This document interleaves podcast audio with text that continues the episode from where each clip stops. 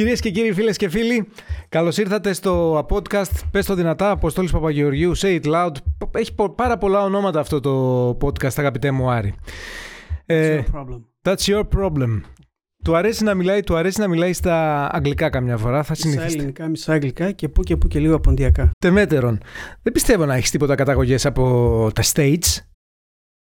Όχι, καμία σχέση, καμία σχέση. Το αγγλικό προέκυψε λόγω της παλιάς της δουλειάς και επειδή για πάρα πολλά χρόνια διαβάζω δύο-τρία θέματα που μου αρέσουν και με απασχολούν πάρα πολύ, τα διαβάζω στα αγγλικά.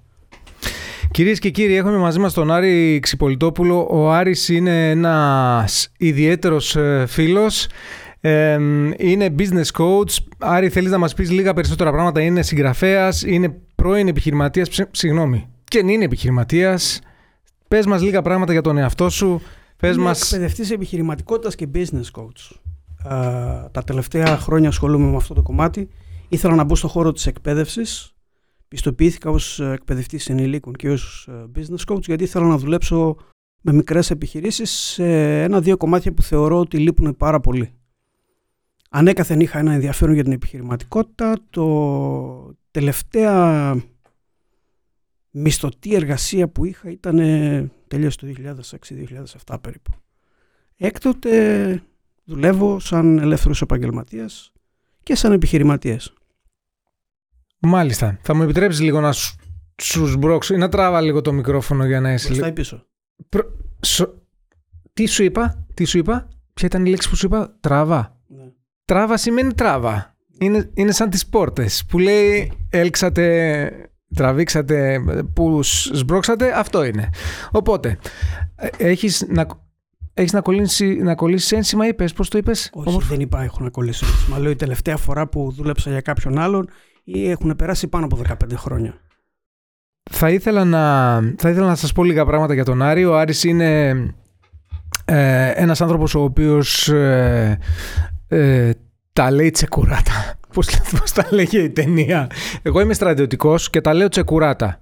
Ο Άρης είναι business coach και τα λέει τσεκουράτα. Οπότε μην περιμένετε να ακούσετε αν ποτέ ε, χρησιμοποιήσετε τις υπηρεσίες του κάποια, κάποια, πώς να σας το πω, να σας χαϊδέψει το Δεν κεφαλάκι. είμαι του κατευνασμού.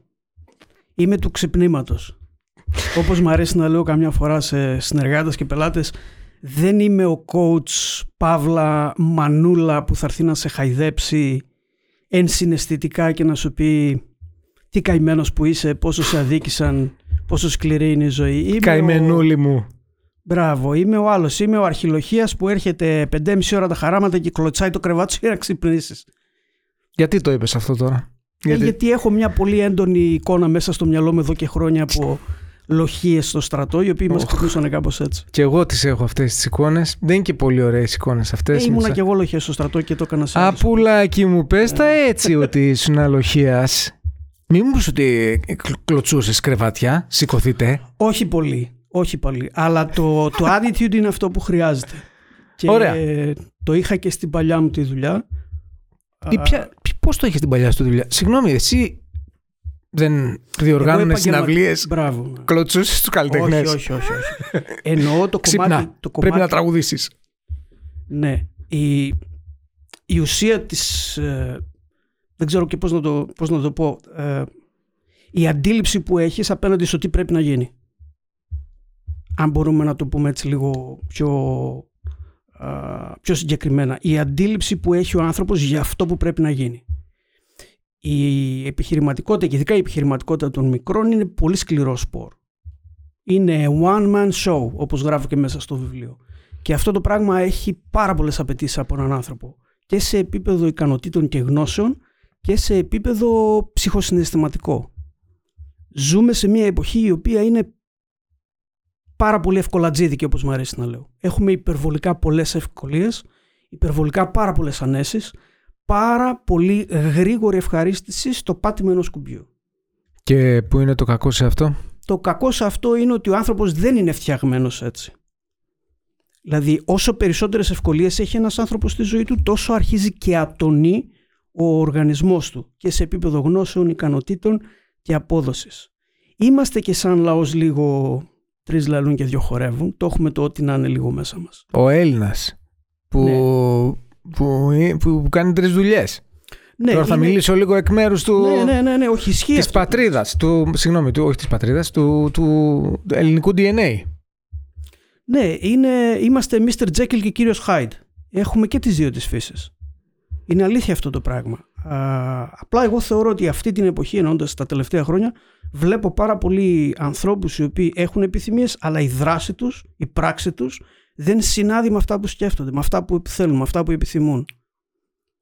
Και εκεί επάνω θεωρώ ότι αυτή η πιο ας το πούμε σκληραγωγημένη αντίληψη, η αγωγή όπως τα λέγαμε με αλφα κεφαλαίο, πώς πρέπει να είναι ένας άνθρωπος προκειμένου να πετύχει το στόχο του, ποια είναι η αντίληψη που πρέπει να έχει προκειμένου να πετύχει το στόχο του.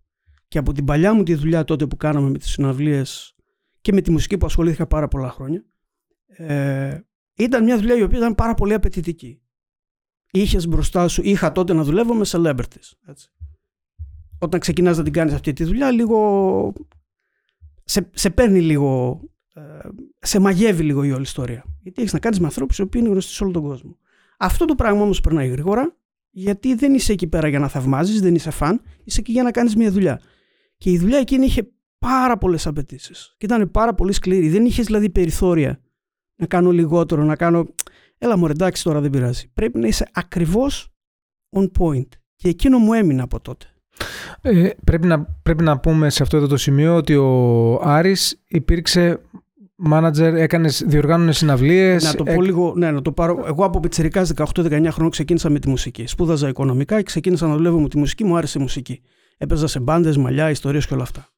Απλά επειδή είχα ένα έντονο ενδιαφέρον για τη μουσική γενικότερα, άρχισα να κάνω και διαφορετικές δουλειές μέσα στη μουσική. Δούλεψα εχολήτη, δούλεψα φωτιστής, ε, έστεινα συναυλίες, κουβαλούσα μηχανήματα, έστεινα μικρόφωνα και από μικρή ηλικία άρχισα να διοργανώνω συναυλίες για μικρές μπάντες εντός και εκτός Θεσσαλονίκης. Το ένα έφερε το άλλο και κάποια χρόνια αργότερα όλα αυτά τα πράγματα που είχα κάνει με τη μουσική μου δώσανε την ευκαιρία να δουλέψω στο, σε αυτό που λέω το live music ε, business.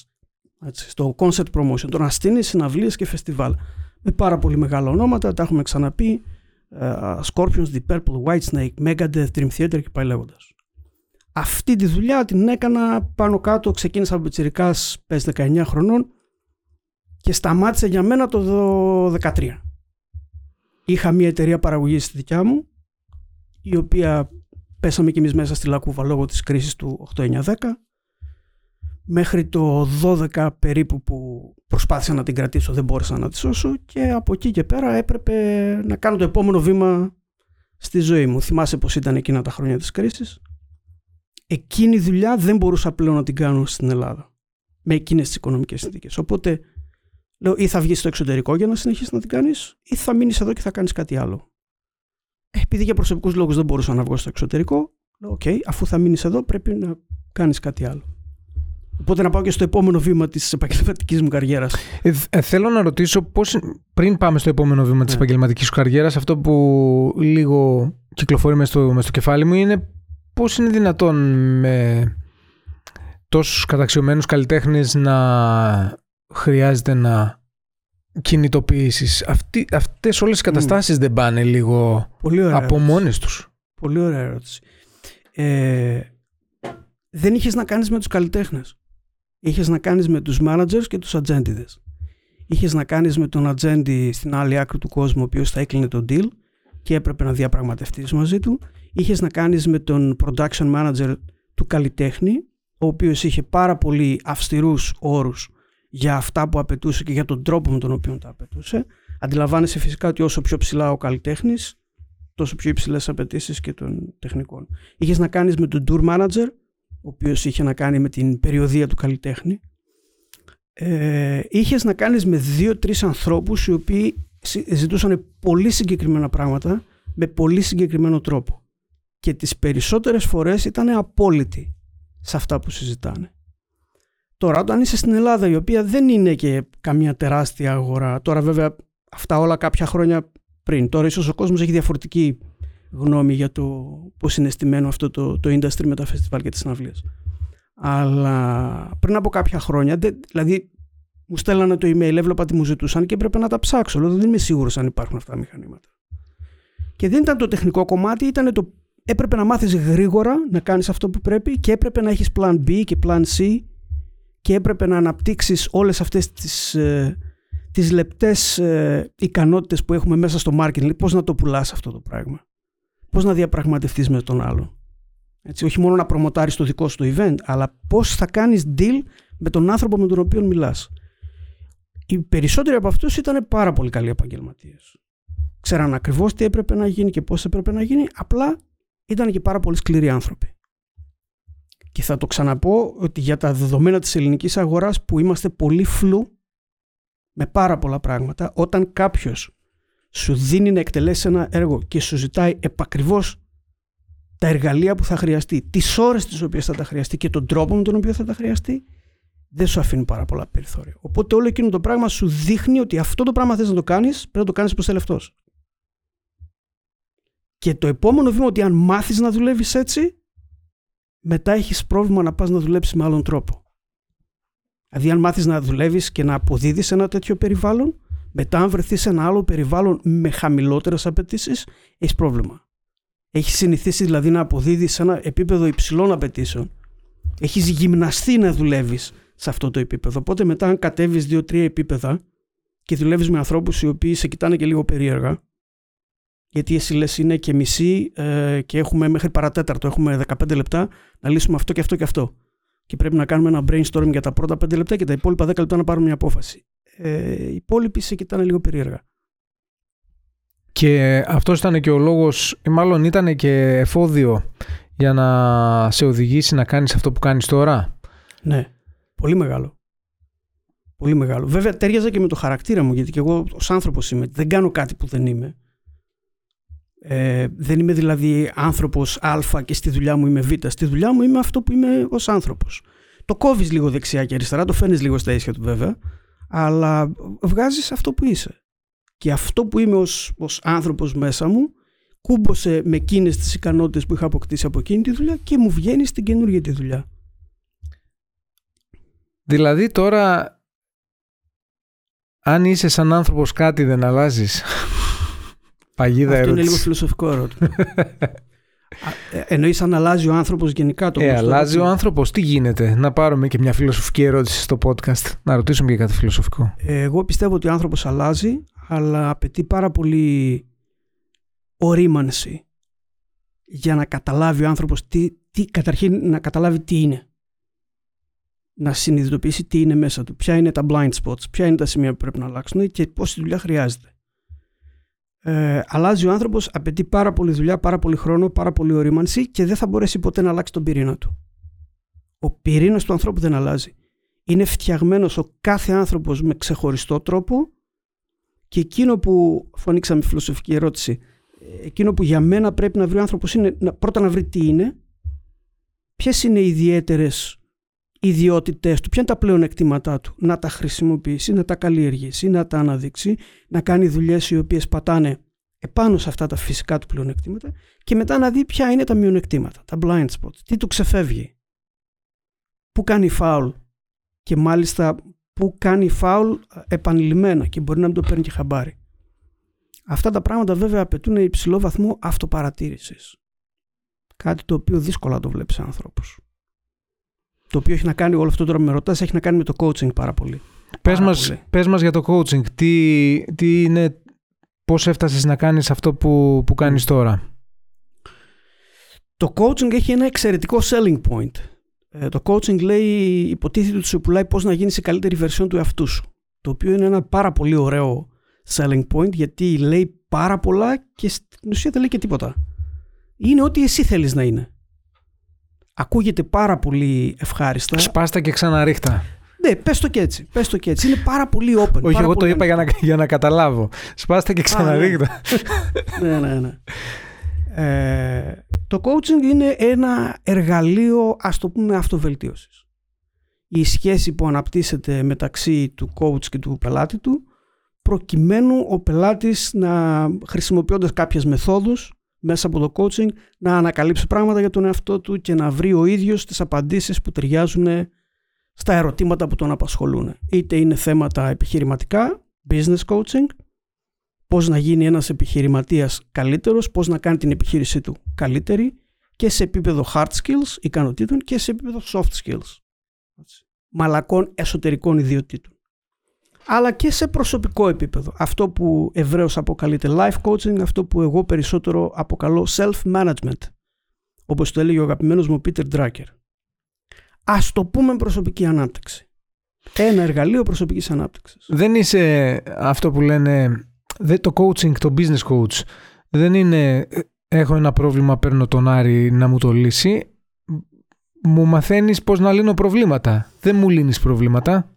Ναι, αυτή είναι η διαφορά του coaching με το consulting. Δηλαδή μπορούμε να πούμε ότι το business coaching σήμερα είναι μια φυσική συνέχεια αυτού που ήταν το consulting, δηλαδή συμβουλευτική. Οι διαφορές είναι ξεκάθαρες. Αν πας σε έναν σύμβουλο και τον πληρώσεις θα σου παραδώσει ένα έργο θα σου φτιάξει ένα marketing plan, θα σου φτιάξει ένα business plan. Πας, του λες τι θέλεις, του λες πόσο κοστίζει, τον πληρώνεις, το κάνει, το πήρες, τελείωσες. Έτσι, σε γενικές γραμμές. Ο coach είναι αυτός ο οποίος θα σε καθοδηγήσει. Πώς να κάνεις Α, πώς να κάνεις Β, πώς να κάνεις Γ, τι είναι αυτό που θέλεις. Ο trainer, ο εκπαιδευτής, είναι ανάμεσα στα δύο. Γιατί γι' αυτό λέω ότι εγώ είμαι πρωτίστως θεωρώ τον εαυτό μου trainer και μετά coach. Ο προπονητής είναι αυτός ο οποίος εκπαιδεύει. Έχεις εσύ μια μικρή επιχείρηση, παίρνεις τηλέφωνο τον Άρη. Έχω πρόβλημα με τις πωλήσεις, με το marketing. Ok, okay, έλα να τα πούμε. Έρχεσαι και μου λες πέντε πράγματα και σου λέω: Κοίταξε να δεις. Μπορείς να με πληρώσεις για να το κάνω εγώ για σένα και θα σου κοστίσει, ας πούμε, 10 δραχμές. Έτσι. Μπορείς να εκπαιδευτείς από εμένα, να σου μάθω πώς να το κάνεις αυτό το πράγμα και να το κάνεις εσύ μόνος σου και θα σου κοστίσει 3 δραχμές. Δηλαδή ένα κλάσμα της εκπαίδευσης. Δέχεσαι δραχμές; Πόσες δραχμέ πόσες δραχμές είπες ότι κάνει το. Ξανά πάμε με τις δραχμές; Λέμε ότι αν πας και πληρώσεις κάποιον για να κάνει ένα έργο για σένα, είναι ανάθεση έργου. Λες τώρα να μου στήσει ένα business plan, ρε φίλε. 10 δραχμές. Παράδειγμα λέμε, ναι. Και να σου μάθω να κάνεις το business coach έχει τρεις δραχμές. Ανάποδα θα πρέπει να είναι. Τώρα. Όχι, δεν είναι. Δεν είναι. Το εξηγώ αυτό το πράγμα. Εάν με πληρώσεις εμένα για να κάνω κάτι, θα μου πάρει ένα-δύο μήνες να το κάνω. Δηλαδή, εγώ δουλεύω για σένα εκείνη την ώρα. Έτσι. Εάν έρθεις να διδαχτείς από εμένα, τότε δεν το εκτελώ εγώ αυτό το έργο. Εγώ εκπαιδεύω εσένα. Εσύ θα κάνεις το έργο. Κατάλαβες. Δεν πληρώνεις εμένα. Εσύ, όταν μου κάνεις ανάθεση έργου, εσύ έρχεσαι, με πληρώνεις, φεύγεις και έρχεσαι όταν είναι να παραλάβεις το δέμα σου. Έτσι. Άρα, εγώ πρέπει να κάτσω και να εργαστώ για σένα. Εάν έχω δύο-τρεις πελάτες το μήνα, δεν μπορώ να δουλέψω για παραπάνω. Γιατί πρέπει να κάτσω να μελετήσω τα στοιχεία σου και να στήσω ένα πλάνο για σένα. Εάν έρθεις να διδαχτείς από εμένα, τότε δουλεύουμε, συμφωνούμε, λέμε ότι κάνουμε δύο-τρεις συνεδρίες την εβδομάδα. Εγώ μπορώ να έχω 10 πελάτες σαν εσένα. 20 πελάτες σαν εσένα. Γιατί σε όλους διδάσκω τα ίδια, τις ίδιες βασικές αρχές. Και του λες, μπορείς να κάνεις αυτό αν θέλεις. Γιατί με αυτόν τον τρόπο διδάσκεσαι, πώς θα το κάνεις μόνος σου. Άρα μπορείς να κάνεις 100 business plan για τα υπόλοιπα χρόνια της ζωής σου. Για να μην κολλάμε στο 3 προς 10, εννοώ ότι για μένα είναι ένα κλάσμα του κόστους της ανάθεσης έργου. Γιατί δεν μου τρως εμένα ένα μήνα για να ασχοληθώ με σένα, μου τρως μία-δύο ώρες την εβδομάδα που δουλεύουμε μαζί. Έχεις δίκιο έτσι πως το Είναι άλλο επιχειρηματικό μοντέλο. Έχεις δίκιο έτσι πως το θέτεις. Εξακολουθώ να πιστεύω ότι... Εξακολουθώ να πιστεύω, δεν θυμάμαι ποιος έχει πει αυτό το ρητό, το Ψάρεψέ μου, πάρε, ναι, ψάρεψέ ναι, μου ένα ψάρι. Είναι μια κινέζικη παροιμία. Μπορείς να δώσεις ένα ψάρι σε έναν άνθρωπο για να χορτάσει ή μπορείς να του διδάξεις. Να χορτάσει για μια μέρα. Πώς να, πώς να ψαρεύει. Ναι. Εγώ το ξέρω μπορείς να δώσεις σε κάποιον ένα ψάρι για να τον χορτάσεις για μια μέρα και μπορεί να το μάθεις να ψαρεύει μπράβο, και να τον. Μπράβο, ίδια παροιμία. Να τον, να τον είναι ακριβώς αυτό. Είναι ακριβώς αυτό. χορτάτο για μια ζωή. Ε, νομίζω ότι το δεύτερο κομμάτι είναι εκατό φορές πιο σημαντικό από το να παρέχεις μια υπηρεσία. Αλλά, εν πάση περιπτώσει, okay, είναι λίγο. Είναι δύο κομμάτια. Ήθελα να διευκρινίσω τη διαφορά. Δηλαδή, για να καταλάβει ο κόσμος το business coaching, ε, σε αντιδιαστολή με αυτό που κάποτε λέγαμε η συμβουλευτική επιχειρήσεων. Έτσι. Υπάρχει μια διαφορά. Και ανάμεσα στα δύο υπάρχει και ο trainer, ο εκπαιδευτή.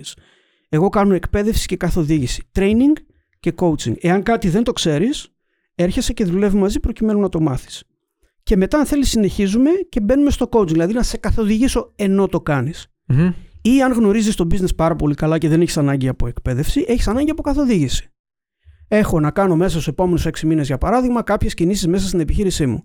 Και θέλω έναν άνθρωπο να με καθοδηγεί, να με συμβουλεύει, να συζητάω μαζί του. Έχω πελάτες οι οποίοι τους ε, τους εξυπηρετεί σε πάρα πολύ μεγάλο βαθμό να έχουν έναν άνθρωπο να συζητάνε σε εβδομαδιαία βάση. Πολύ ενδιαφέρον. Για θέματα καινοτομίας, για θέματα στρατηγικής, για θέματα καθημερινότητας. Έχω μια επιχειρηματική ιδέα. Θα έρθω Μπράβο. στον Άρη. Βεβαίως. Ωραία. Βεβαίως. Ε, Άρη, έχω μια επιχειρηματική α- ιδέα. Μπορώ να έρθω σε σένα. Τώρα; Το- Τώρα δεν γίνεται. Τώρα έχουμε podcast. Βεβαίως. Εγώ ασχολούμαι με μικρές επιχειρήσεις και νέες μικρές επιχειρήσεις, οι οποίες είτε θέλουν να ξεκινήσουν, είτε σκέφτονται να ξεκινήσουν, είτε δεν είναι σίγουροι για το πώς να ξεκινήσουν, είτε επιχειρήσεις οι οποίες πάνε καλά και θέλουν να πάνε καλύτερα να αναπτυχθούν, είτε κάποιες οι οποίες πήγαιναν καλά, κάτι συνάντησαν στον δρόμο κάποιο εμπόδιο και θέλουν να το προσπεράσουν. Άρα, μικρές επιχειρήσεις Ελεύθερους επαγγελματίες, φυσικά Ναι. εννοείται. και μικρές επιχειρήσεις που Είτε στο ξεκίνημα, είτε στην ανάπτυξη, είτε στη διόρθωση. μικρές επιχειρήσεις που έχουν πολύ μεγάλη ιδέα για τον εαυτό τους και θέλουν Οι να... αγαπημένες μου. Οι αγαπημένες μου. Τέλεια. Πες μας λίγο για το business coach, για το business basics, με συγχωρείς. Ναι. Τι, τι εστί business basics και πώς προήρθε, πώς, πώς γεννήθηκε όλο αυτό το εγχείρημα; Λοιπόν, ε, αφού έκλεισα την εταιρεία που είχα παλιότερα, τε- έκλεισα την πόρτα στην παλιά μου την καριέρα. Μετά άρχισα να αναπτύσσω διαφορετικά project, επιχειρηματικά project. Είχα ασχοληθεί με τον τουρισμό, με το εξαγωγικό εμπόριο, με τη μαζική εστίαση. Είχα δύο-τρία διαφορετικά business plan πάνω σε entertainment projects. Οπότε ήταν μια μεταβατική περίοδος για μένα όπου έσπρωχνα, έσπρωχνα διαφορετικά project να δούμε ποιο θα ανθίσει πιο γρήγορα. Και ταυτόχρονα πήγαινα και σε διάφορα event, σεμινάρια και με τα startup είχα ασχοληθεί και με όλο αυτό το πράγμα. Προκειμένου να βρω καινούργιες ιδέες, ανθρώπους, συνεργασίες, networking. Κάποια στιγμή είδα ότι η επιχείρημα. Αυτά σε πάω πίσω στο 14-15 περίπου. Τότε κάποια στιγμή πήρα χαμπάρι ότι η κρίση είχε σμπρώξει πάρα πολύ κόσμο να ασχοληθεί με το επιχειρήν. Ακόμα, έστω και σε θεωρητικό επίπεδο. Δηλαδή σε σεμινάρια έβλεπα ανθρώπους του οποίου δεν τους έβλεπες παλιότερα να, σου- να ενδιαφέρονται για την επιχειρηματικότητα. Οπότε εγώ το είδα πάρα πολύ θετικά όλο εκείνο το πράγμα και ταυτόχρονα έβλεπα ότι η πληροφορία η οποία απευθύνονταν σε αυτό το κοινό κατά βάση είχε να κάνει με τα τεχνολογικά startups. Ε, δεν νομίζω να υπάρχει άνθρωπος που να μην έχει ακούσει για τα startup τα τελευταία χρόνια, έτσι. Α, ο τρόπος με τον οποίο αναπτύσσονται τα τεχνολογικά startup της Silicon Valley, γιατί περί αυτού πρόκειται, το επιχειρηματικό μοντέλο της Silicon Valley, είναι πάρα πολύ διαφορετικός από το πώς αναπτύσσεται μια μικρή μη τεχνολογική επιχείρηση.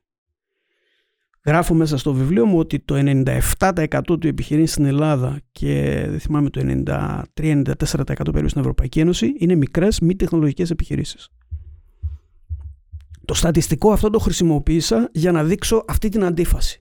Ότι από τη μια μεριά έχεις ένα πάρα πολύ, πάρα πολύ μεγάλο κοινό το οποίο έχει ανάγκη από πληροφορία, καθοδήγηση, coaching και πάλι λέγοντας. Και από την άλλη μεριά έχεις μια... Ο πομπός εκπέμπει ένα σήμα το οποίο προέρχεται από τα τεχνολογικά startup, τα οποία είναι πάρα πολύ της μόδας τα τελευταία 10-12 χρόνια και λένε στον κόσμο πράγματα τα οποία δεν τον αφορούν. Τώρα να μην πω περισσότερα γιατί θα είναι σαν να κάνω spoiler από το βιβλίο, να πάει ο κόσμος να πάρει. Αν θέλει κάποιος να καταλάβει τι είναι εκείνο που κάνει τις, τεχ- τα τεχνολογικά startups να διαφέρουν από τις υπόλοιπες επιχειρήσεις, θα πάρει το βιβλίο και θα το διαβάσει επακριβώς με ξεκάθαρες απαντήσεις και ξεκάθαρες εξηγήσεις. Το business basics ξεκίνησε ως αντίληψη. Δηλαδή λες, το μεγαλύτερο κομμάτι της επιχειρηματικότητας στην αγορά ανήκει στην πολύ μικρή επιχείρηση, η οποία είναι αυτό που λέγω ατεχνολόγητη. Και τις περισσότερες φορές ε, ξεκινάει από ανθρώπους οι οποίοι είτε είναι απτυχίωτοι, όπως μου αρέσει να λέω, είτε έχουν πτυχία τα οποία δεν τα χρησιμοποιούν. Δηλαδή ένας άνθρωπος με μία ιδέα, είτε ένας άνθρωπος με μία ανάγκη που στείνει μια επιχείρηση και σιγά σιγά τη μπρόχνει προκειμένου να την καλλιεργήσει, να ανθίσει και παλαιόγοντα. Αυτοί οι άνθρωποι για μένα έχουν ανάγκη από αυτό που εγώ αποκαλώ basics. Τα οποία δεν τα έβλεπα στα σεμινάρια να τα προωθούν και λέω γιατί δεν τους λένε αυτό και αυτό και αυτό και αυτό που είναι πολύ απλά πράγματα. Έτσι. Λέει, θεωρούν ότι τα γνωρίζουν οι επίδοξοι επιχειρηματίες αυτά τα πράγματα και πρέπει να τους πούνε για, τα τάδε, για το τάδε τεχνολογικό startup που ξεκίνησε και σήκωσε τόσα χρήματα από εκείνο το επενδυτικό fund και μέσα σε τρία χρόνια έκανε exit. Δεν αφορούν αυτά τα πράγματα τις μικρές επιχειρήσεις. Οπότε θεώρησα ότι υπήρχε χώρος μέσα στην αγορά πληροφορίας για τις μικρές επιχειρήσεις και ονόμασα το δικό μου το concept Business Basics. Ξεκίνησα να αρθρογραφώ. Κύριε, κύριε, Ναι, μπορώ να, μπορώ να πω. παρακαλώ. Τα business basics, ας πούμε, οι βασικοί κανόνες εφαρμόζονται σε όλες τις επιχειρήσεις; Σε όλες. Σε όλες. Στον ε, Κουρέα, σε όλες. στον Χασάπη, Ναι, ναι, ναι. στο στούντιο Είναι τα διαφημιστικών. δομικά στοιχεία του επιχειρήν χωρίς τα οποία δεν μπορεί να σταθεί η πολυκατοικία. Χωρίς να μας πεις όλο το βιβλίο. Δώσε μας ένα business basic. Σκοπός κάθε επιχείρησης είναι να βρει και να ικανοποιήσει έναν πελάτη.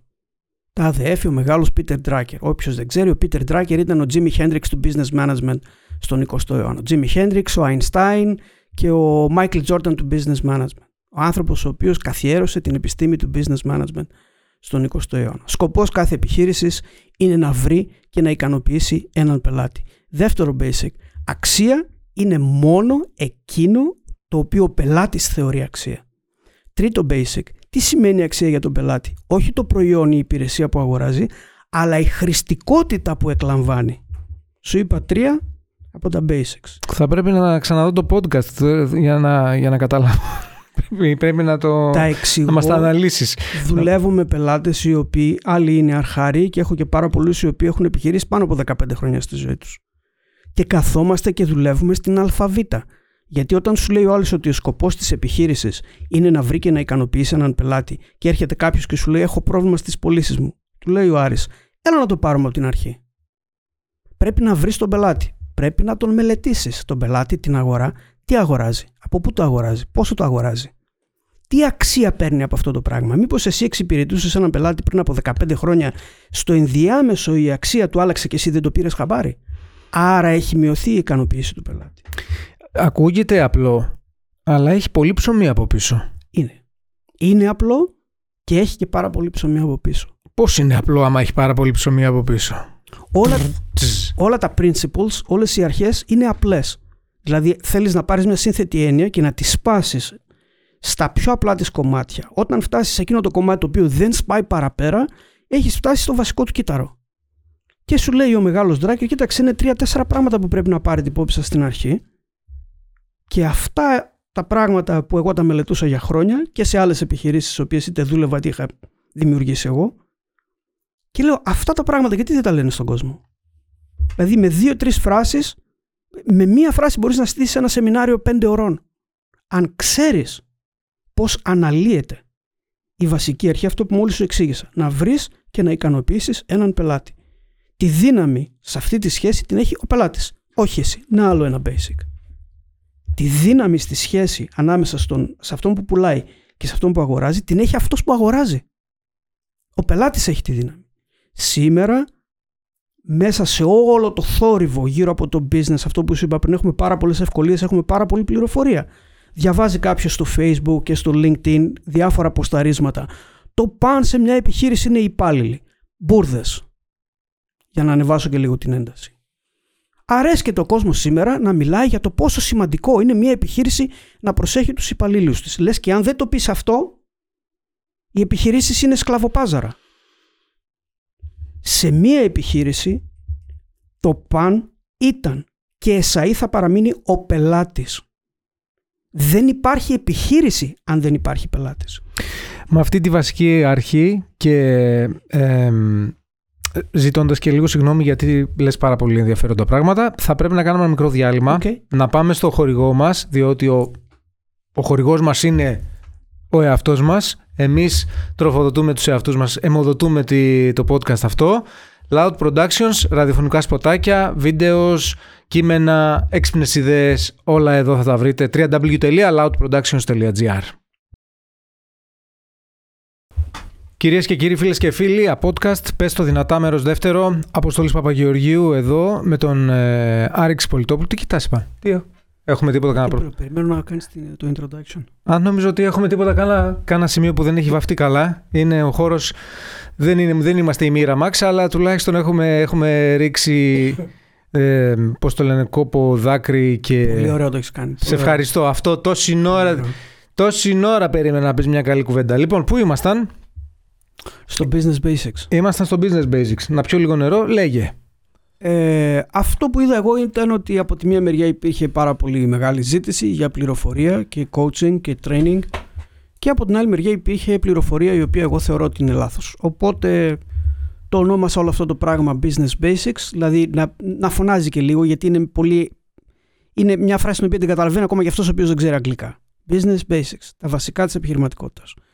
Και όλο το κουστούμι το δικό μου είναι κομμένο και ραμμένο επάνω σε αυτά τα μέτρα, γι' αυτό και δουλεύω συγκεκριμένα με μικρές επιχειρήσεις, οι οποίες έχουν περισσότερο την ανάγκη από τις ε, μεσαιομεγάλες ή τις μεγάλες επιχειρήσεις, οι οποίες έχουν άλλες προσβάσεις και άλλους ανθρώπους στους οποίους θα στραφούν. Από εκεί και πέρα, εγώ αρθρογραφώ από το 2016, από το 20 με καλέσανε στο επιχειρό GR, οπότε αρθρογραφώ και εκεί, μπορεί να βρει κάποιος τα άρθρα μου εκεί πέρα και ήρθε και το βιβλίο, δηλαδή ουσιαστικά το ένα έφερνε το άλλο, κάποια στιγμή ήθελα να το κάνω ένα βιβλίο όλο αυτό το πράγμα για να βοηθήσω και εγώ τη δουλειά μου. Το βιβλίο πάει εξαιρετικά. Πρωτού πάμε λίγο στο βιβλίο, θα μου επιτρέψεις να κάνω μια, μια ερώτηση σχετικά με, το, με τις υπηρεσίες που προσφέρεις στο Business Basics.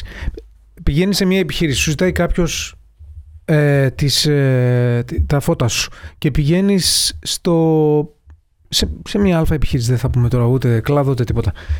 Ποιο είναι το πιο συνηθισμένο λάθος, το, πιο, το πρώτο πράγμα το οποίο ε, βλέπεις είτε στον περιβάλλοντα χώρο είτε στην οτροπία στους, ε, στους περισσότερους ε, επιχειρηματίες ας μην το πούμε λάθος να μην προσβάλλουμε τους ανθρώπους να το πούμε ότι αυτό εδώ θέλει βελτίωση. Εγώ τα λέω λάθη δεν ντρέπομαι καθόλου. Ε, όταν κάποιος έχει...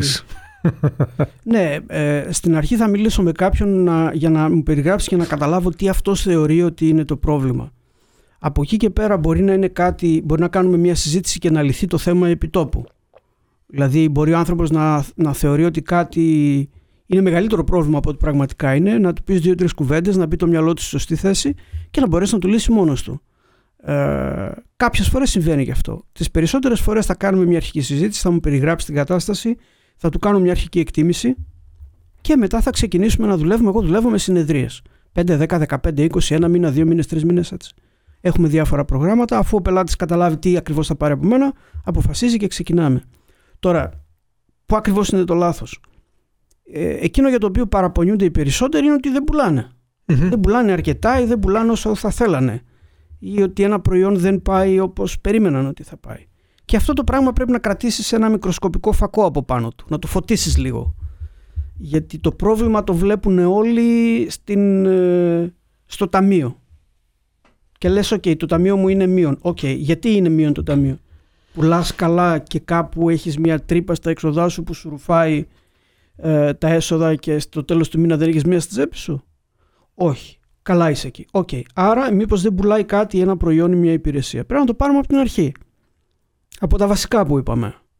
Ποιος είναι ο πελάτης; Mm-hmm. Ποιον, ποιον, ποιον πελάτη εξυπηρετείς, πότε ξεκίνησες να τον εξυπηρετείς, τι παρατήρησες, τι μελέτησε, τι αγοράζει; Από πού άλλο το αγοράζει; Αν είχες πελάτες και σου φύγανε, πού πήγανε; Από αυτόν που αγοράζουν, τι πουλάει; Πανικοβάλλει εσύ, ας πούμε, εσύ, ότι πουλάς εσύ τώρα, πάλι θα πω με τις δραχμές. Α πούμε ότι εσύ πουλάς ε, εσύ πουλάς σποτάκια, ραδιοφωνικά σποτάκια, έτσι παράδειγμα. Και ας πούμε ότι πουλάς το σποτάκι 10 δραχμές. Και ξαφνικά φεύγουν οι πελάτες σου και πηγαίνουν σε κάποιον ο οποίος πουλάει 3 δραχμές. Κάθεσαι και αναρωτιέσαι, λες, τι έγινε; Τι έγινε; Μπράβο. Ο φυσιολογικός άνθρωπος από τη μια θα σκεφτεί πω έκανα κάτι λάθος εγώ αν μπορώ να το διορθώσω. Και από την άλλη μεριά, τι συμβαίνει στην αγορά; Μπορεί να κάνει λάθος ο πελάτης. Γιατί να δεν πάει; Δεν είναι το να κάνει λάθος. όχι, όχι. Δεν είναι, το να... όχι, είναι λάθος αυτό. Τι καν... Μήπως εγώ έκανα κάτι λάθος, μήπως εμένα μου ξέφυγε κάτι και μετά ταυτόχρονα τι συμβαίνει στην αγορά; Ας έρθουμε σε μια ευθεία αντιπαράθεση. Okay. Γιατί όχι ο πελάτης να βλέπει ποια είναι η φθηνότερη λύση, να μην τον ενδιαφέρει καν το, το αποτέλεσμα της, της υπηρεσίας του προϊόντος που λαμβάνει, της υπηρεσίας κυρίως και μιας και αναφερόμαστε σε ραδιοφωνικά σποτ είναι κάτι το οποίο η αποτελεσματικότητα μπορεί να αρχίσει να φαίνεται μετά από μήνες. Πώς ξέρουμε ότι ο πελάτης δεν έχει κάνει λάθος στην, ε, στην μετακύλησή του, στη μεταπίδησή του σε μια ε, πιο φθηνή λύση μόνο και μόνο για να γλιτώσει τις 7, τις 7 δραχμές. το δικαίωμα και το περιθώριο να κάνει λάθος. Αυτό που είπαμε πριν, η αγορά υπάρχει επειδή υπάρχει πελάτες. Η επιχείρηση υπάρχει για να εξυπηρετεί τον πελάτη. Ο πελάτης μπορεί να είναι όσο λάθος θέλει, αλλά πάντα παραμένει ο πελάτης. Αυτός δηλαδή ο οποίος ταΐζει την επιχείρηση. Μπορεί να κάνω εγώ μία μελέτη, μία έρευνα και να διαπιστώσω στο τέλος της έρευνας αυτής ότι αυτοί οι πελάτες κάνανε λάθος που πήγαν αλλού και αύριο μεθαύριο θα το πληρώσουν. Μήπως, Δεν μπορώ να κάνω κάτι εγώ γι' αυτό. μήπως πρέπει να εκπαιδευτούν οι πελάτες; Με κάποιο τρόπο; Βεβαίως. Αλλά ο τρόπος με τον οποίο εκπαιδεύονται οι πελάτες είναι το marketing της επιχείρησης. Να το ξαναπώ αυτό για να σιγουρευτούν αυτοί που θα ακούσουν ότι κατάλαβαν. Ο τρόπος με τον οποίο εκπαιδεύεις τον πελάτη δεν είναι να του πεις «Ελά δώρα να σου πω εγώ πώς έχουν τα πράγματα». το marketing που κάνει μια επιχείρηση είναι που έλκει τον σωστό πελάτη. Έτσι εκπαιδεύεις τον πελάτη. Και αφού τον τραβήξεις και αρχίζεις να αγοράζει από σένα, τον έχεις φέρει κοντά σου δηλαδή και αρχίζει και σε εμπιστεύεται και σε πληρώνει, τότε ε, σου, δίνει, σου ανοίγει άλλη μια πόρτα και μπορείς να τον εκπαιδεύσεις και για άλλα πράγματα. Νέα προϊόντα, νέες υπηρεσίες. Ένα νέο τρόπο να κάνεις business μαζί του. Ο κόσμος νομίζει ότι εκπαιδεύω τον πελάτη του κουνώ του δάχτυλο και του λέω ε, αυτό που πρέπει να πάρεις είναι η τάδε ποιότητα που πουλάω εγώ. Μα δεν αγοράζουμε μόνο ποιότητα. Τα κινέζικα τα μαγαζιά τι είναι; Τα second hand τι είναι; Τα τζάμπο τι είναι; Πάει ο κόσμος στα τζάμπο επειδή αγοράζει ποιότητα. Δεν αγοράζουμε μόνο ποιότητα στην αγορά, αγοράζουμε διαφορετικές αξίες. Ποιότητα, ποσότητα, επιλογή, διαφορετικά πράγματα, πολυτέλεια. Κάποια πράγματα τα αγοράζουμε επειδή ικανοποιούν οι βασικές ανάγκες, το πήραμε, κάναμε τη δουλειά μας, τελείωσε. Κάποια πράγματα τα παίρνουμε επειδή μας αρέσει η πολυτέλεια. Κάποια πράγματα τα παίρνουμε για να αναδείξουμε το στάτους που έχουμε μέσα σε μια γέλη. Να πάμε και λίγο στο μοντέλο του Μάσλο. Βασικές ανάγκες κάτω-κάτω. Κοινωνικές ανάγκες στη μέση και η αυτοπραγμάτωση τέρμα πάνω. Όλοι μας το κάνουμε αυτό το πράγμα. Η επιχείρηση πρέπει να παρατηρεί τον εαυτό της και το περιβάλλον, την αγορά, τι συμβαίνει. Είπαμε προηγουμένως για την κρίση. Τα πρώτα χρόνια της κρίσης, ένα πράγμα που έβλεπες καθημερινά ήταν ο κόσμος να προτιμάει προϊόντα ιδιωτικής ετικέτας.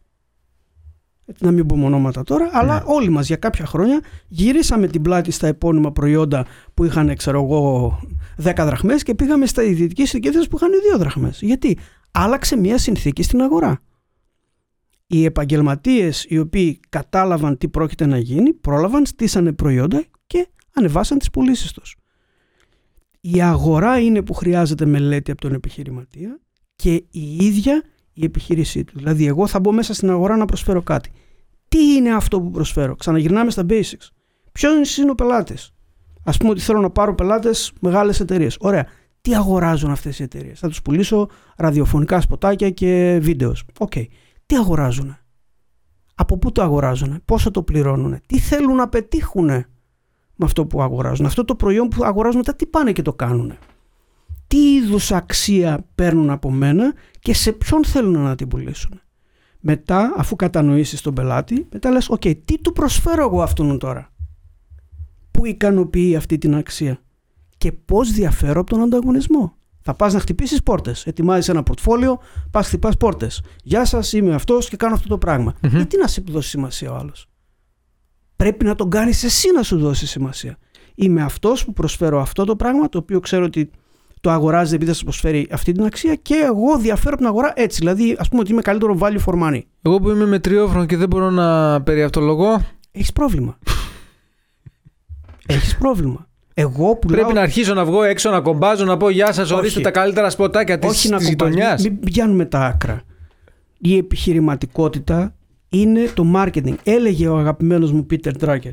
Το marketing είναι όλη εκείνη η διαδικασία η οποία καθιστά την πώληση αχρίαστη. Και εξηγούσε το marketing οφείλει να κατανοήσει τον πελάτη τόσο καλά και να του προσφέρει αυτό που χρειάζεται χωρίς να χρειάζεται να του το πουλήσει. Δεν το έλεγε για να υποτιμήσει την πώληση αλλά το έλεγε για να υπερτιμήσει το marketing. Σου λέει ένα πράγμα πρέπει να κάνετε. Ο Σκότ Ντράκερ έλεγε δύο. Δύο λειτουργίες έχουν όλες οι επιχειρήσεις. Marketing και καινοτομία. Όλα τα άλλα λέει είναι κόστος. Γιατί δεν παράγουν τίποτα. Θα σε φωνάσω πιο συχνά άμα είναι να εκθιάζουμε το marketing. ναι, το marketing ο περισσότερος κόσμος νομίζει ότι είναι διαφήμιση. Δεν είναι έτσι. Το marketing ξεκινάει τη στιγμή που αρχίζεις να μελετάς έναν πελάτη και τελειώνει τη στιγμή που του κουνάς το μαντίλι και προσπαθείς να τον ξαναφέρεις πίσω να ε, ξαναγοράσεις. δεν είναι μέσα κάπου εκεί και σε μια γωνίτσα η διαφήμιση. Ένα κομμάτι του marketing είναι ναι, το promotion που λέμε. το promotion. Αλλά αυτό που είπαμε πριν, να μελετάς τον πελάτη, να κατανοήσει την αξία του πελάτη, να διαφέρεις από τον ανταγωνισμό, αυτό που λέμε το ανταγωνιστικό πλεονέκτημα. Να επικοινωνείς σωστά με τον πελάτη. Κέρια, πού βρίσκεται ο πελάτης. Επικοινωνεί με αυτά και με αυτά και με αυτά τα μέσα. Πρέπει να περάσω κι εγώ από εκεί πέρα. Και να έχεις κάποιο πιστικό selling point. Αφού του κέρδισες την προσοχή και μιλάει μαζί σου και είναι ένα κλικ πριν να γίνει το deal, πρέπει να του πεις και ένα-δυο πραγματάκια ακόμα για να βάλει το χέρι στην τσέπη. Και αφού σε πληρώσει για αγοράσει, πρέπει να τον ξανακάνεις να γυρίσει πίσω. Έλεγε ο Walt Disney, κάνουν το τόσο καλά που να θέλουν να γυρίσουν πίσω και να φέρουν και τους φίλους τους. Όλα αυτά που σου λέω αυτή τη στιγμή, εκτός ότι τα έχω βάλει μέσα στο βιβλίο, είναι η καρδιά αυτού που διδάσκω σε μικρές επιχειρήσεις. Πράγματα πάρα πολύ απλά, τα οποία δεν τα κάνουν. Με ρώτησες πριν που είναι το λάθος των επιχειρήσεων. Λέω ένας δεν πουλάω. Ok, okay, ποιος είναι ο πελάτης σου; Τι εννοείς, μου λέει. Πρώτο λάθος. Πώς διαφέρεις από τον ανταγωνισμό; Δεν ξέρω. Μου λέει. Δεύτερο λάθος. Λέω μην, πας, μην γυρνάς να μου πεις ότι δεν ξέρεις να πουλάς. Έχεις άλλα πιο σοβαρά προβλήματα πριν από εκείνο. Δεν ξέρεις τι είσαι εσύ ο ίδιος. Ναι, όχι σε υπαρξιακό επίπεδο. Επιχειρηματικό, επιχειρηματικά ναι, ναι, υπαρξιακό ναι, ναι, επίπεδο. Ναι, ναι, ναι, έτσι ναι, πολύ ωραία το είπες. Πολύ ωραία το είπες. Ναι. Πάμε, πά- πάμε λίγο και στο βιβλίο γιατί είναι μια πολύ ενδιαφέρουσα προσπάθεια. Πες μας Το πώς... βιβλίο περιέχει όλα αυτά τα πράγματα. Περιέχει όλα αυτά τα πράγματα. Ήθελα να γράψω ένα βιβλίο γιατί ήθελα να, να αποτυπωθεί η δική μου η προσέγγιση σε ένα βιβλίο το οποίο εντάξει, είναι και εργαλείο του marketing, έτσι. Για να κερδίσει η δική μου επιχείρηση σε στάτους. Και το όνομα του Άρη, μην κρυβόμαστε πίσω από το δάχτυλό μας. Μμμ. Ε, η δυσκολία για μένα, επειδή ήταν το πρώτο βιβλίο, ήταν να μπουν όλα αυτά που έπρεπε να μπουν με τρόπο που να, να κάνει το βιβλίο ευκολοδιάβαστο και να είναι και μικρό, γιατί εντάξει, με ξέρανε 5-10 άνθρωποι. Έτσι. Πρέπει να βοηθήσει τον κόσμο να σε διαβάσει. Οι πρώτοι που το διάβασαν και μου στέλνανε μηνύματα μου λένε Ρε Σιάρη, δεν έπρεπε να το ανοίξεις κι άλλο, να βάλεις κι άλλα πράγματα μέσα. Λέω, κοίταξε, πρέπει να βοηθήσεις τον κόσμο να διαβάσει, αυ- να, να προσέξει αυτό που έχεις να του πεις. Μπορείς να το κάνω 500 σελίδες το βιβλίο. Μπορείς να το κάνω διπλάσιο. Ποιος το διάβαζε; Μπορείς να κάνεις συνέχειες. Ναι. Ναι. Το, γι' αυτό θέλω να πω ότι το τι θα έβαζα μέσα το ήξερα. Η δυσκολία μου ήταν ποια μορφή να έχει και πόσο μικρό να είναι, προκειμένου να τον βοηθάς τον άλλον. Να, να σε διαβάσει, να σε καταλάβει, να κλείσει το βιβλίο και να πει ρε φίλε, το κατάλαβα. Γι' αυτό λέω επιχειρεί στη γλώσσα της μικρής επιχείρησης. Θα μπορούσα να είχα βάλει χίλια δυο πράγματα εκεί μέσα. Δεν θα τον βοηθούσαν τον άλλο. Χαίρει να είμαστε Τι θα συναντήσουμε σ- στο, στα πρώτα πράγματα τα οποία έχεις ε, γράψει στο βιβλίο; Συμβουλές, ε, μ, τρόπους να αποφύγεις τις κακοτοπιές, ε, προηγούμενες εμπειρίες, ιστορικά παραδείγματα, μαζί με τα basics φυσικά, τώρα Ναι. μιλάμε ιστορικά παραδείγματα μεγάλων επιχειρηματιών. Τι θα, τι θα συναντήσει κάποιος; Όλα αυτά ακριβώς όπως τα είπες. Το βιβλίο είναι γραμμένο σε τρία μέρη. Το πρώτο μέρος είναι το τι είναι η επιχειρηματικότητα. Το οποίο περιλαμβάνει συγκεκριμένους ορισμούς. Όχι γενικά και αόριστα. Τι είναι η επιχειρηματικότητα, τι είναι η καινοτομία, τι είναι το marketing και πώς διαφέρει από αυτά που ακούτε δεξιά και αριστερά που σας λένε ότι είναι. Μαζί με ιστορικά παραδείγματα. Πώς ξεκινάει μια επιχείρηση. Ποια είναι η φυσιολογική κατάσταση μιας επιχείρησης. Ποιος είναι ο επιχειρηματικός άνθρωπος, ο entrepreneur που λέμε, τι σημαίνει αυτό το πράγμα, ποιος είναι ο ρόλος του, τι προσπαθεί να κάνει. Ποια επιχείρηση είναι επιχειρηματική επιχείρηση και ποια είναι στάσιμη επιχείρηση. Ποιες είναι οι διαφορές και γιατί θα έπρεπε να μας ενδιαφέρουν. Στοπ, κύριε. Κύριε, κύριε, κύριε. Ποια είναι η στάσιμη επιχείρηση και ποια είναι η, η ακμάζουσα επιχείρηση, Όχι ας πούμε. ακμάζου, απλά δεν υπάρχει. Πώς άλλη- το είπαμε καλύτερη τώρα; λέξη να το περιγράψουμε. Η, ε, ε, Η επιχειρηματική επιχείρηση είναι η η επιχείρηση. αναπτύσσουσα. Ούτε αυτό μας κάνει. Θα εξηγήσω για ποιο λόγο δεν κάνει. Μία επιχείρηση μπορεί να, κάνει, να συνεχίσει να κάνει το ίδιο πράγμα που έκανε και να αναπτύσσει τα έσοδά τη και να πηγαίνει σταθερά και να είναι μια χαρά. Αυτό την καθιστά μια πάρα πολύ καλή επιχείρηση. Δεν την καθιστά επιχειρηματική, γιατί δεν αλλάζει τίποτα στην αλυσίδα αξίας του προϊόντος. Δηλαδή, την ξεκίνησες εσύ πριν από 30 χρόνια. Α πούμε ότι έχεις ένα φροντιστήριο ξένων γλωσσών. Παράδειγμα, έτσι. Ξεκίνησες πριν από 30 χρόνια και πας πάρα πολύ καλά. 30 χρόνια δεν έχεις αλλάξει τίποτα. Εξακολουθείς να έχεις τους ίδιους πάνω κάτω. Α πούμε ότι έχεις κάθε χρόνο 100 μαθητές. Μία έχεις 90, μία έχεις 110. Είσαι μια χαρά, τα είσαι στην οικογένειά σου, πληρώνεις το μαγαζί σου, είσαι ευχαριστημένος. Έχεις μια πάρα πολύ καλή επιχείρηση. Είσαι ένας εξαιρετικός μάνατζερ. Δεν είναι μικρό πράγμα να κρατάει ένας άνθρωπος μια επιχείρηση 30 χρόνια, έτσι μην τρελαθούμε. Η επιχειρηματική επιχείρηση είναι αυτή που θα βλέπεις να πετάγεται από το πουθενά και να αρχίσεις να σου κλέβει πελάτες και θα προσπαθείς να καταλάβεις τι έγινε. Δηλαδή. Μπαμπέσικη επιχείρηση Όχι. είναι επιχειρηματική; Όχι. Είναι η επιχείρηση η οποία αλλάζει την αξία που εκλαμβάνει ο πελάτης από το προϊόν. Αυτός είναι ο ρόλος της καινοτομίας. Να δημιουργεί νέα αξία και νέα ζήτηση. Δεν μας φτάνει ο χρόνος για να εξηγήσουμε εδώ. Τα λέω ξεκάθαρα μέσα στο βιβλίο. Έλεγε ο Ντράκη ότι η επιχειρηματική επιχείρηση είναι η επιχείρηση η οποία αλλάζει τις αξίες.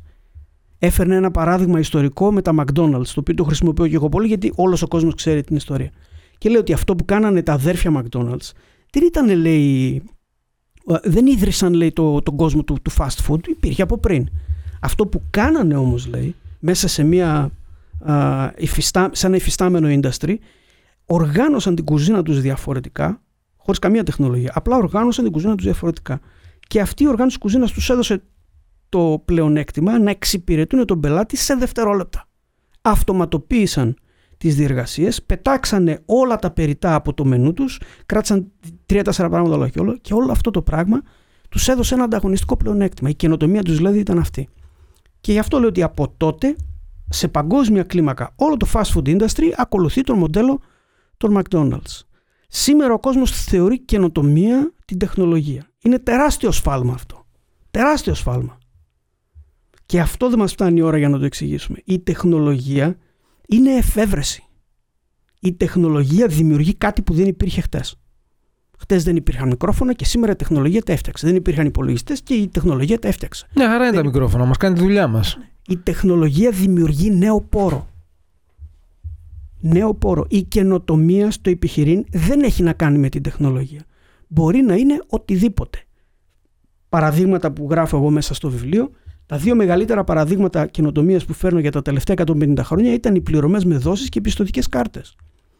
Μηδέν τεχνολογία. Τι κάναν αυτές οι δύο καινοτομίες στην αγορά, αυξήσαν κατακόρυφα την αγοραστική δύναμη του πελάτη. Αυξήσαν κατακόρυφα την αγοραστική δύναμη του πελάτη. Εκεί που δεν μπορείς να αγοράσεις κάτι, έρχεται ο άλλος και σου λέει πόσο κοστίζει αυτό, ένα χιλιάρι. Λες, φίλε, τι ένα χιλιάρι, μπορώ να το πάρω αυτό. Θες να το κάνουμε σε 24 δόσεις. Εκεί τα πράγματα αλλάζουν. Και λέω σε όλους, νομίζετε ότι τα, τα iPhone που αγοράζει ο κόσμος σαν το φρέσκο ψωμί, κάθε χρόνο αλλάζει ε, iPhone, smartphone, οτιδήποτε έτσι. Πάτε σε ένα μαγαζί που πουλάει ένα smartphone και αφαιρέστε από επάνω την πιστοτική κάρτα και τις δόσεις. Να κοστίζει αυτό το πράγμα ένα χιλιάρικο όπως είναι η κανονική του τιμή. Και έλα να μου πεις μετά που θα πάνε οι πωλήσεις τους. Ρητορικό το ερώτημα. Τι σημαίνει αυτό το πράγμα; Γιατί καμιά φορά μου λένε εσύ τι έχεις με την τεχνολογία; Τίποτα δεν έχω με την τεχνολογία. Τι χρησιμοποιώ όπως όλος ο κόσμος. Αλλά το business δεν εξαρτάται από την τεχνολογία. Με συγχωρείς πάρα πολύ που σε διακόπτω, αλλά δεν μπορείς να πας να πάρεις μισό κιλό κοιμά με πιστοτική κάρτα. Δεν είναι, το ίδιο, δεν είναι τα ίδια ποσά, αλλά άμα τα αθροίσει και πάρεις, ξέρω κι εγώ, μισό κιλό κοιμά και χρειαστεί να πάρεις και από τη λαϊκή και το ένα και το άλλο και το τρίτο, φτάνουμε στα 60-100 ευρώ. Ε, δεν, δεν θα έχει κάποιο όφελος εκεί ο επιχειρηματίας να βάλει... Ε, Εάν ο επιχειρηματίας που πουλάει κοιμάνο χασάπης θέλει να αποκτήσει ένα ανταγωνιστικό πλεονέκτημα μέσα στην αγορά του, θα πρέπει να βρει μια άλλη καινοτομία. Μια καινοτομία στα... Ένα... Μιας και μιλάμε για τις μικρομεσαίες επιχειρήσεις, Όχι, γι' αυτό μιλάμε... το λέω. Δεν, δεν, δεν, δεν έχει βοηθήσει πολλές φορές... Όλα, όλες οι λύσεις δεν εφαρμόζουν σε όλες τις επιχειρήσεις. Σίγουρα αυτό, όχι. αυτό νομίζω. Εγώ δεν ήθελα να τονίσω την, την, την, την πιστοτική κάρτα και τις ε, πληρωμές με δόσεις, την καινοτομία. Η καινοτομία είναι το ζητούμενο. Ο κόσμος είναι γεμάτος από μπλουζάκια Lacoste, που τα φοράμε όλοι. Τα μπλουζάκια Lacoste ήταν μια πάρα πολύ μεγάλη καινοτομία. Πριν δεν υπήρχαν. Ποιος τα έφτιαξε, ο Χένρι Λακόστ, ο οποίος ήταν ένας ταινίστας και ήθελε ένα συγκεκριμένο μπλουζάκι, το οποίο να τον βολεύει αυτόνα είναι ένα πράγμα που δεν υπήρχε πριν. Και μετά δημιούργησε μια αγορά, όπως ήταν τα παντελόνια Levi's, όπως ήταν η Coca-Cola, όπως ήταν τα, τα Kellogg's Corn Flakes. Καμία τεχνολογία, zero, καμία τεχνολογία. Άρα Μέχρι μιλάμε για την καινοτομία. Η καινοτομία είναι ένα εργαλείο το οποίο βοηθάει μια επιχείρηση να αλλάξει το επιχειρηματικό της μοντέλο, να αλλάξει την αξία που προσφέρει στον, στον πελάτη. Θυμάσαι τα καταστήματα, τα, τα hire shops. Ναι. Ήθελες να αγοράσεις ένα Black Decker. Σου λέει δεν χρειάζεται να τα αγοράσεις. Έλα, πώς το θες εσύ για δύο μέρες. Α το νοικιάσουμε. Αυτό είναι καινοτομία. Έλεγε τώρα που είπα για τον Black Decker, έλεγε ένας ο Theodore Levitt, άλλος καθηγητής business στο Harvard, Ο πελάτης λέει δεν θέλει να αγοράσει το τρυπάνι, θέλει να αγοράσει την τρύπα στον τοίχο. Απλά για να κάνει την τρύπα στον τοίχο πρέπει να αγοράσει το δικό σου προϊόν. Οπότε έχεις, έρχεσαι εσύ και ανοίγεις ένα μαγαζί και πουλάς ε, τρυπάνια και δουλεύεις για κάποια χρόνια. Μετά έρχομαι εγώ και λέω: Θέλω να μπω και εγώ σε αυτή την αγορά γιατί έχει τόσο κόσμο, έχει τόσου πελάτες. Και λέω: Πώς μπορώ να αποκτήσω πλεονέκτημα σε σχέση με τον, με τον Αποστόλη; Και τι τους λέω εκείνη την ώρα, Πόσο κοστίζει το Black Decker να το αγοράσεις, Α πούμε, χιλιά δολάρια. Ωραία. Έρχεσαι και τον νοικιάζεις από μένα για 50, για δύο μέρες. Μάντεψε τι θα γίνει την άλλη μέρα. Θα βλέπεις πελάτες να σου φεύγουν. Και θα απορρεί και θα λες: Ρε φίλε, μέχρι προχθές πουλούσαμε σαν τρελή, τι έγινε τώρα; Πρέπει να δεις τι έγινε δίπλα σου. Τι σου είπα πριν για το coaching σε σχέση με το consulting; Πας σε ένα σύμβουλο επιχειρήσεων, ο οποίος δουλεύει με μεγάλες επιχειρήσεις, οι οποίες έχουν άλλο βαλάντιο, άλλη αγοραστική δύναμη. Και του λένε, πόσο θες, ρε φίλε, να μας κάνεις ένα business plan; Ε, θέλω, ξέρω εγώ, δύο-τρεις μήνες δουλειά και από ε, 10 χιλιάρικα, ξέρω εγώ. Παράδειγμα, για να σου δώσω το business plan. Λέω, ok. Okay. Μπορεί να το κάνει αυτό το πράγμα μια μικρή επιχείρηση; Ούτε για ανέκδοτο. Έρχεσαι στον Άρη και του λες: Ρε, εσύ Άρη, θέλω να κάνω ένα business plan πόσο θα μου κοστίσει να σε πληρώσω; Αυτό σκέφτεται ότι ο Άρης είναι πιο μικρό μέγεθο από ένα μεγάλο agency και σωστά το σκέφτεται. Και του λέω: Κοίταξε, αυτό το πράγμα με πληρώσεις να στο κάνω θα μου πάρει τόσο καιρό και θα σου τόσα λεφτά. Όχι τα 10.000 που ζήτησε ο άλλος, έτσι. Αλλά πάλι θέλω να ακούσει. Και σου λέω: Γιατί δεν κάθεσαι να δουλέψεις μαζί μου; Να διδαχτείς τι πρέπει να κάνεις και μετά να το κάνουμε μαζί. Εσύ σχεδιάζεις και εγώ καθοδηγώ. Και αυτό το πράγμα θα σου κοστίσει ένα υποκλάσμα αυτού που θα με πλήρωνες και θα έχει πολύ μεγαλύτερη αξία για σένα γιατί θα μπορείς να το κάνεις ξανά και ξανά. Οπότε αυτό που κάνει ο Άρης είναι ένα διαφορετικό επιχειρηματικό μοντέλο. Όχι ότι είναι δική μου εφεύρεση στο coaching, έτσι. Το βρήκα, βρήκα ένα φρούτο που κρεμότανε, το έκοψα και λέω εγώ θα το χρησιμοποιήσω έτσι για να κάνω τη δουλειά μου. Η καινοτομία είναι το εργαλείο που βοηθάει, για να επιστρέψουμε στο αρχικό ερώτημα, το εργαλείο το οποίο βοηθάει μια επιχείρηση να γίνει πραγματικά επιχειρηματική, entrepreneurial business, αλλάζοντας τις αξίες που λαμβάνει ο πελάτης από την επιχείρηση. Λεπτομέρειες περισσότερες μέσα στο βιβλίο. Λεπτομέρειες περισσότερες μέσα στο βιβλίο. Να ξέρεις, βγαίνοντας από τούτη εδώ την πόρτα, θα είμαι διαφορετικός άνθρωπος. θα κάθομαι, θα λιώσει το κεφάλι μου να σκέφτομαι για, για καινοτομίες στην επιχείρρησή μου. θα κάτσω να. Έχεις καμιά τίποτα πρόχειρη καινοτομία για μένα; Έτσι, στο, ε, Off the record, όχι. Off, να κλείσουν κάμερες και μετά. Ναι, γιατί off the record; Γιατί εδώ θα τα ακούσουν όλοι, δεν χρειάζεται. Τι, να, Κατάλαβες τώρα γιατί ο Άρης είναι ο Άρης και δεν είναι ο, ο Αποστόλης. Ο Αποστόλης κάνει για άλλα πράγματα. Ο Άρης κάνει για άλλα πράγματα. Πολύ ωραία τάκα του Τζόκερ. Το είχε πάλι προχθές στην τηλεόραση. Εάν είσαι καλός σε κάτι, ποτέ μην το κάνεις τζάμπα. Never do it for free. Αν είσαι καλός σε κάτι, ποτέ μην το κάνεις τζάμπα. Η τάκα του Τζόκερ στον Batman. Χμ. Μου επιτρέπεις να κάνω ένα σχόλιο Φυσικά, ό,τι θέλεις. Ε, άλλο ένα πράγμα που βλέπω πάρα πολύ τα τελευταία χρόνια και δεν μου αρέσει καθόλου είναι το γεγονός ότι πάρα πολλοί coaches, mentors προκειμένου να δημιουργήσουν περιεχόμενο στα social media δίνουν πάρα πολλά πράγματα for free. Έχουμε ξεφύγει από το μοντέλο το παλιό το οποίο δούλευε δείγμα δωρεάν. Δοκιμάζεις κάτι, βλέπεις, α, προτιμώ τον Αποστόλη. Από αυτό το λίγο που μου έδειξε, προτιμώ τον Αποστόλη, θα πάω να δουλέψω με αυτόν. Έρχεσαι, πληρώνεις, παίρνεις το υπόλοιπο. Αυτή τη στιγμή βλέπω πάρα πολλούς επαγγελματίες, freelancers, οι οποίοι δίνουν πάρα πολύ, πάρα πολύ πράγμα for free. Δεν ξέρω πώς δουλεύουν μετά, αλλά αυτό το πράγμα κάνει πάρα πολύ μεγάλη ζημιά στην αγορά. Γιατί; Σου δημιουργεί πρόβλημα εσένα, γιατί πρέπει συνέχεια να κάνεις upselling. Συνέχεια πρέπει να βρίσκεις καινούργια πράγματα. Και δεν είσαι τόσο καλός. Αλλά το μεγαλύτερο κακό που κάνει είναι ότι κακομαθαίνει τον πελάτη και όταν θα φύγει ο πελάτης από σένα και έρθει σε μένα, θα έχει απαιτήσεις τις οποίες φυσικά εγώ δεν πρόκειται να τους ικανοποιήσω. Έχω πελάτες οι οποίοι έρχονται σε μένα και μου λένε Έκανα αυτό και εκείνο και το άλλο. Λέω όλα αυτά τα πράγματα που σας δώσανε είναι πάρα πολλά. Είναι πολύ μεγάλος όγκος πληροφορίας. Τι έκανες με αυτά τα πράγματα; Τίποτα. Ωραία. Τώρα λέω πρέπει να το ξαναπάρουμε από την αρχή. Το κομμάτι που έχει να κάνει με την επιχειρηματική πληροφορία, πώς σχεδιάζεται, πώς στείνεται και πώς αναπτύσσεται μια επιχείρηση, είναι 4-5 πράγματα όλα και όλα αυτά που έβαλα μέσα στο βιβλίο. Στο, το πρώτο μέρος του βιβλίου είπαμε είναι το κομμάτι του τι είναι η επιχειρηματικότητα. Το δεύτερο μέρος του βιβλίου είναι τι δεν είναι επιχειρηματικότητα. Startups, οικοσυστήματα, business plans, sales projections, customer interviews, πράγματα τα οποία διαβάζουν οι μικρές επιχειρήσεις στην ευρύτερη επιχειρηματική αφήγηση και νομίζουν ότι αυτά τα πράγματα θα τους βοηθήσουν να κάνουν τη δουλειά τους. Εξηγεί ο Άρης επακριβώς για ποιον λόγο αυτά τα πράγματα δεν βοηθάνε μια μικρή επιχείρηση. Και το τρίτο μέρος του, του βιβλίου είναι το coaching που λέμε. Δηλαδή, ποια είναι εκείνα τα κομμάτια τα οποία πρέπει να ακολουθήσει μια επιχείρηση προκειμένου να κάνει τη δουλειά της. Και ένα κομμάτι από αυτό είναι αυτό που εγώ ονόμασα ο επιχειρηματικός χάρτης. Είναι κάτι σαν business plan. Δεν είναι business plan, είναι ένα, ένας χάρτης με τέσσερις ή δύο ερωτήσεις. Τέσσερις ερωτήσεις που χρειάζεται κάθε επιχείρηση προκειμένου να βρει αυτό που είπες πριν υπαρξιακά εντός εισαγωγικών τον εαυτό της. Δηλαδή τι ακριβώς προσφέρει στην αγορά.